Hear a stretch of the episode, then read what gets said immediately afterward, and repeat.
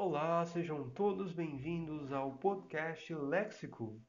Eu sou Alberto Show, aluno de graduação em Letras Português, e esse podcast é destinado à disciplina de Linguística Aplicada ministrada pela professora Débora Issa. E hoje conversaremos sobre o léxico no ensino da língua portuguesa. Dentro do livro Linguística aplicada, conceitos que todos precisam saber. O capítulo 2, Ensino de língua portuguesa para aprendizagem do léxico, fundamentos e perspectivas internacionais. Artigo do professor Expedito Wellington Chaves Costa e da professora Maria João Marçalo aborda reflexões e propostas a respeito do ensino do léxico com a perspectiva funcionalista. Nesse capítulo, os autores versam sobre algumas propostas para o ensino da língua portuguesa por meio do tratamento funcional do léxico. Na introdução, uma reflexão é posta. Os livros didáticos e as gramáticas apresentam uma proposta prescritivista que não prioriza a produção de sentidos, e com isso é ensinada a concepção equivocada que a unidade linguística comporta um sentido absoluto e imutável, mas o uso linguístico prova que essa proposição não é coerente, porque a língua não tem materialidade fora da atividade humana. Portanto, a prática do professor precisa ser constantemente atualizada para uma melhor relação entre prática pedagógica e fundamentação teórica. Por conseguinte, apresentam reflexões sobre o conceito de língua, como prática e criação social dinâmicas, que estão em uso entre as pessoas na sociedade e, pelo uso constante, talvez nem todas as possibilidades são conhecidas. O homem manifesta-se linguisticamente aos acontecimentos.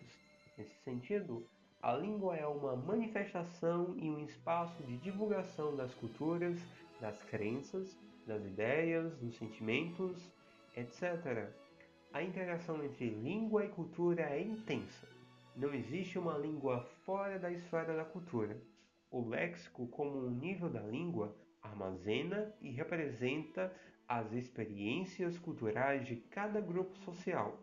Com esse, embasamento, o estudo do léxico nos leva à compreensão, à compreensão da cultura de um povo e das suas características. Também são apresentados os culturemas, ou palavras culturais, que não figuram na gramática normativa.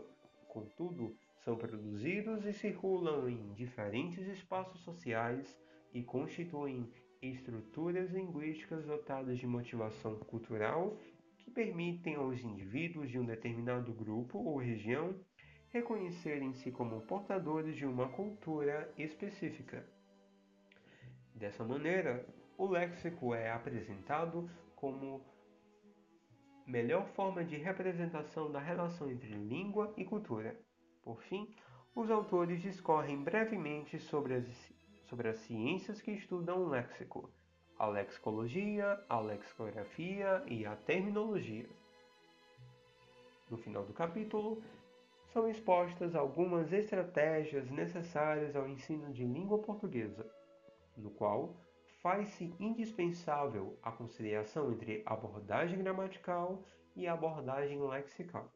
O professor deve conhecer o que os documentos oficiais, os livros e as gramáticas trazem sobre o assunto os autores acrescentam: Nos livros didáticos, a tradição é, ainda, representar o léxico associado a afixos, prefixos e sufixos, no processo morfológico da derivação, livro, livrão, pé, pezinho, na perspectiva da categorização, que coloca os alunos na condição de sujeitos que apenas apropriam se apropriam de, uma, de, um, de um sistema dado como se fossem incapazes de formular sentidos e tecer significados mundo afora. E ainda, para que o ensino de língua portuguesa de fato seja impactado produtivamente pelas concepções de funcionamento linguístico, é fundamental que nas práticas cotidianas de ensino os professores usem textos que possibilitem aos alunos a percepção do potencial semântico do léxico e dos elementos que os acompanham.